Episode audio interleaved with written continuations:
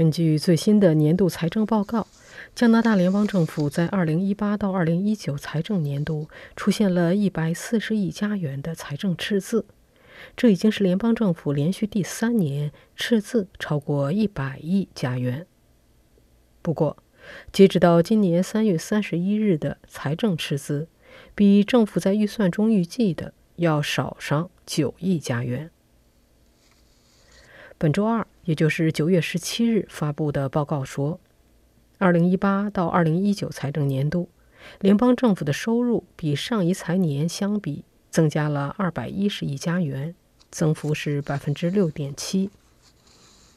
政府的收入比，即总收入占经济规模的百分比，去年增加了百分之十五，达到了自二零一七二零一八金融危机以来的最高水平。报告称，这一比例的增长主要是由于个人和企业所得税纳税的收入增加，以及其他税收的增加。不过，联邦政府的开支也在增加，收入的增加被项目支出增加一百四十六亿加元和公共债务费用增加十四亿加元所部分抵消。加通社报道说。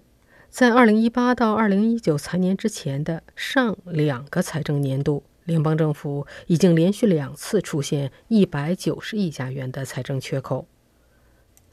自2006、2007年以来，联邦政府的联邦财务数据就没有出现过盈余。总体而言，到2018到2019财年年底。加拿大联邦政府的总债务已经增加到六千八百五十五亿加元。报告显示，债务与 GDP 的比例，这是一个衡量国家债务负担程度的指标，从二零一七到二零一八年的百分之三十一点三降到现在的百分之三十点九。今年是加拿大的大选年，选民们将在十月二十一日选举出下任加拿大政府。在竞选期间，联邦政府的财务状况是一个政治辩论的主题。各方都在辩论，政府是否应该努力平衡联邦政府的账本，应该更快地实现财政平衡。自由党上台执政已经经历了三个完整的财政年度，尽管经济增长势头强劲，但联邦政府仍然出现总共五百二十亿加元的财政短缺。在上一次联邦大选，也就是2015年的大选中，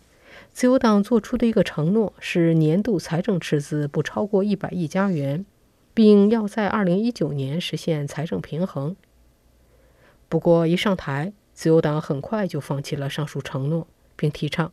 需要用更大的财政赤字来驱动投资，改善加拿大的长期经济增长。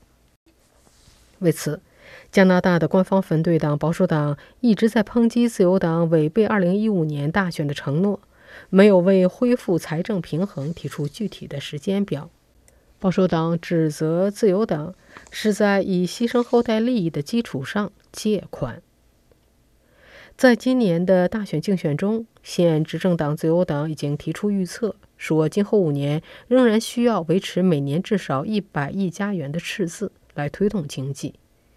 保守党领袖安德鲁·希尔承诺，若上任，将在大约五年内使加拿大摆脱赤字，实现财政平衡。由辛格领导的新民主党在历年的大选中一直承诺要实现财政平衡，但没有给出过具体时间表。新民主党说，现在的工作重点将放在降低每年债务和 GDP 的比例上。绿党领袖伊丽莎白·梅已经承诺，将在五年之内使加拿大预算平衡。